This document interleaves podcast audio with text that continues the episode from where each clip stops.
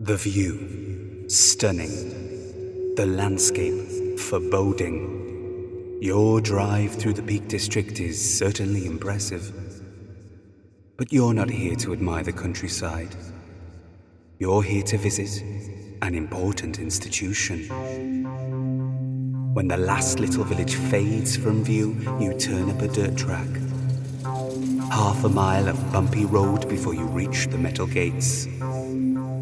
As they start to creak open, you read the sign ahead.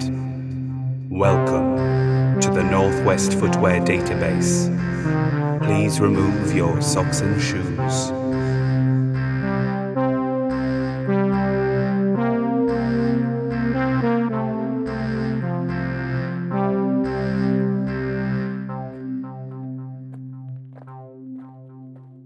Instead of walking into the facility this morning, you're going to stroll around the exterior.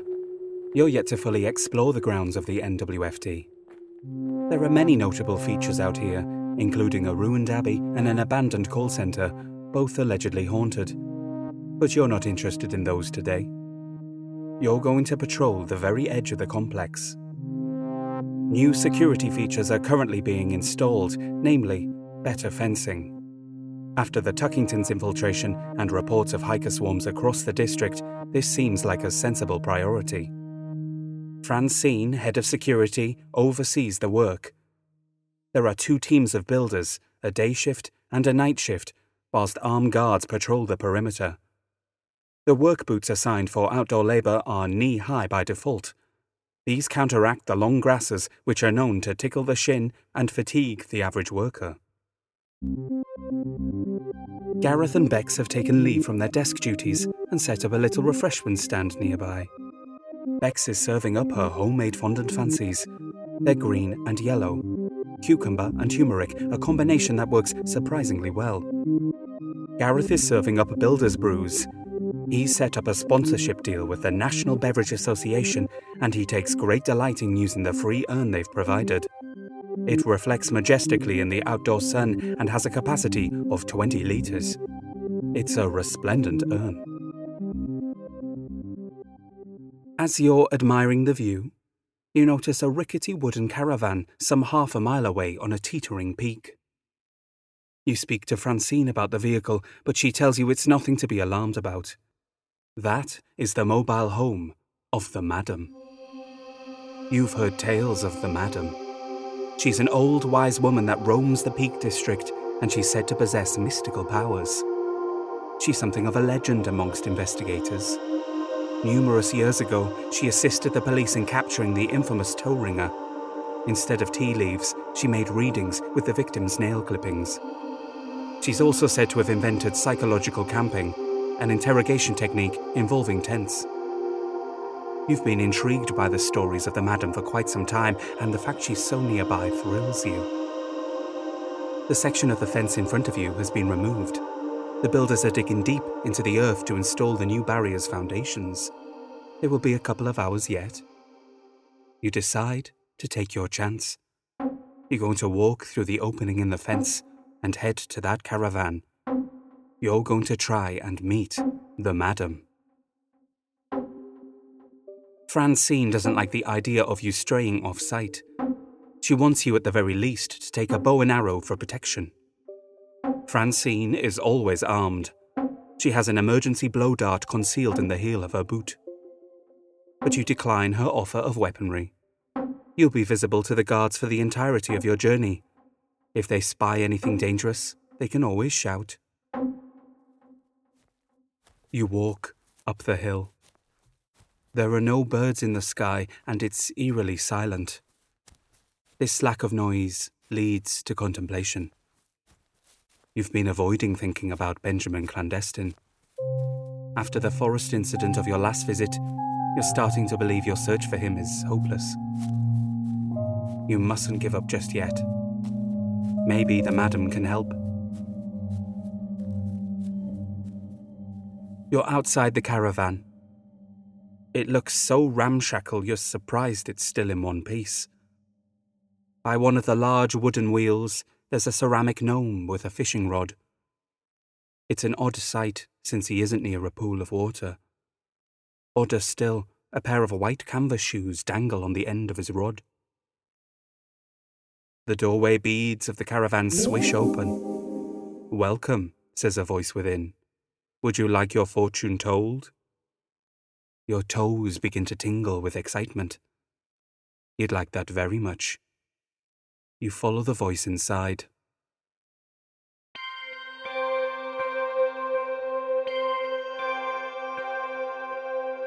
You were expecting a figure of a fortune teller wrapped in headscarves and draped in heavy incense. Instead, you find a woman in a multicolored tracksuit. Her shoes especially look like chewed rainbows. The outfit is undeniably gauche, but it's also enchanting. This is clearly the madam. She shows her pearly white teeth with her welcoming smile. You wouldn't like to guess how old she is. She beckons you to sit down. I've been expecting you, she says. This was either a prophetic vision or she saw you romping up the hill towards her. You decide the latter. The inside of the caravan is cramped.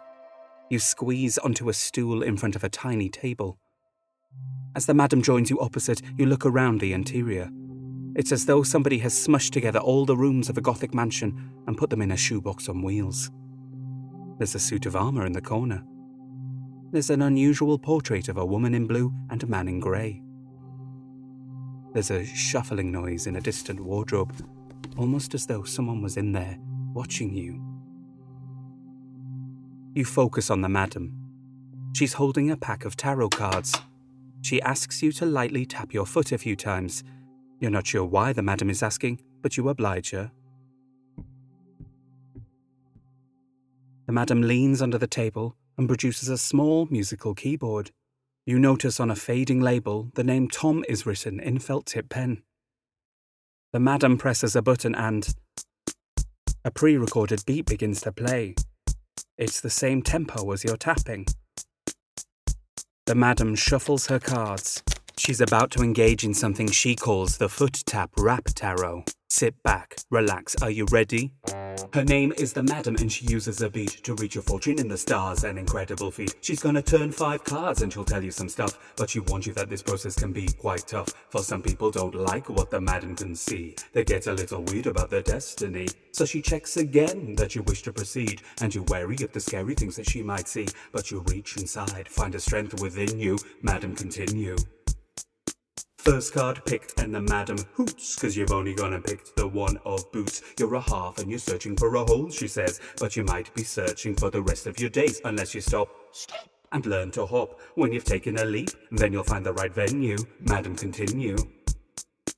Card number two elicits a chuckle. It's the shoemaker card, and he's shining a buckle. He wants to make it clean for the world to see, and he'll try some different methods, and they won't all be the best. Some are strange, but a maker's gotta make, gotta stretch his range. So don't be scared if it's not on the menu. Madam, continue. Third card chosen simply says the sea. And Madam goes and picks another card for thee. Fourth card picked is the Ten of Brogues. It's a corporation shoe and a mighty gang of rogues. You've made some enemies in the industry, and there's gonna be some fascinating history. Elemental forces will come out to play, but whatever the game is, it's impossible to say. Maybe you're the prize, and they'll try to win you. Madam, continue. Card number five is unpleasant to view. It's a boot made of flesh and its laces spew like veins off a tongue and the colours are writhing. Madam says the meaning's deep, so dive in. Horrifying things are in store for you, so you need to be strong with the footwear crew. Whatever you do, just stay true. You stare at the shoe, all grizzle and sinew. Sinew, sinew, sinew. Madam, continue. But Madam is done with her rap. She switches off the keyboard. She gathers up her cards and shakes a silk slipper in the air. Incense drifts from pinpricks in its toes. She's cleansing her spiritual aura. You sense it's time to leave. You start to exit the caravan, but the madam grabs you before you go. I know who you're seeking, she says. And you will learn all the answers, even to questions you haven't asked yet. Finish the alphabet. Your life depends on it. With that, you leave through the beads. You've no idea what half that reading meant. It was rhythmic, yet cryptic. You turn around to follow up on the madam's final comments. There was clearly an oblique reference to Benjamin Clandestine. You feel like you've already asked a lot of questions, and you've no idea what she meant by the alphabet. But already the wagon is rolling away. You will see the madam again when your time is right. You're sure of it.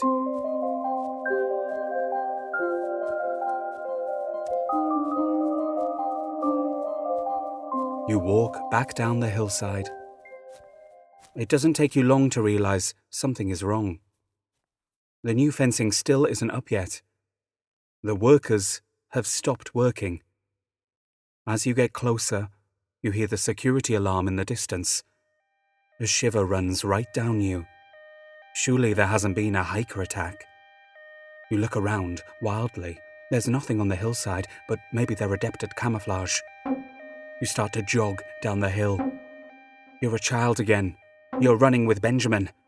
But no, you're an adult now, and you're running with fear. You slow your pace when you spot a crowd of people gathered at the building site.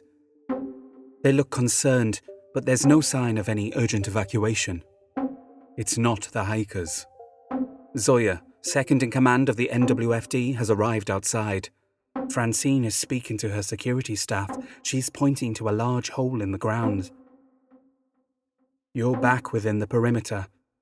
You ask a nearby guard to explain this hullabaloo. He's sweating nervously and points to the site of the digging. You hurry over, joining the throng that's staring down into that gaping wound in the ground. There's been a discovery. At the bottom of the pit, about 30 shoelaces deep, there's a hatch set into the earth. There's a wheel to open it. And it's red. No, no, no, that's not what you wanted to see. You don't want anyone to see it. But they're all staring at it, hypnotized. There's no denying it now. Everybody feels this same queasy feeling as though something malevolent was radiating from the ground below. The guard you just spoke to was throwing up in a bush. There's something horrible down there, isn't there? Something beyond that hatch. Zoya comes over to you. You exchange a silent look. You both encountered the red in the forest. You both know it means ill. You wonder if Zoya will cordon off the area, try to forget everything that she's seen, but no. Zoya won't tolerate it any longer. She issues her orders. Everyone needs to calm down. The ocular assessors will try to visualize what's down there. This will take all afternoon. Once they have their report, a team of people will be dispatched to journey beneath the earth. Such an expedition will likely be dangerous. She won't force anyone to go. You think of the red. You try to remember all the times its fear flashed through your mind. And you're surprised to find yourself volunteering for the mission. It's settled then. Zoya will lead a team this evening. You will accompany her. The NWFD's finest will venture through that hatch. You may not be a fortune teller like the madam, but you're convinced that not everyone will survive the trip.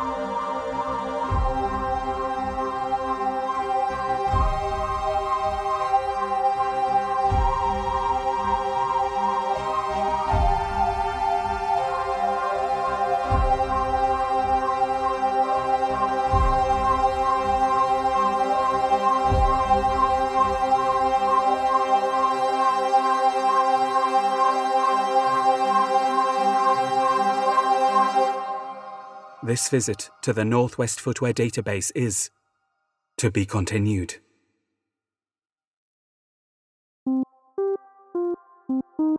Gareth would like to remind you that the Northwest Footwear Database is sponsored by the National Beverage Association. Fuel your business with different varieties of tea, including apple mint, builder's brew, calming seaweed, don't touch me, egg, foreign flavor, grape, hibiscus and biscuits, iced berries, just tea, king's ransom, loose leaf, menthol, nuts variety, orange blossom, partial orange blossom, quiet sunrise, rustic rust, sip it slowly, 10 times the spice, under tongue, Velcro, wet, X wet, yawn inducer, and zero caffeine. The National Beverage Association. Drink your tea.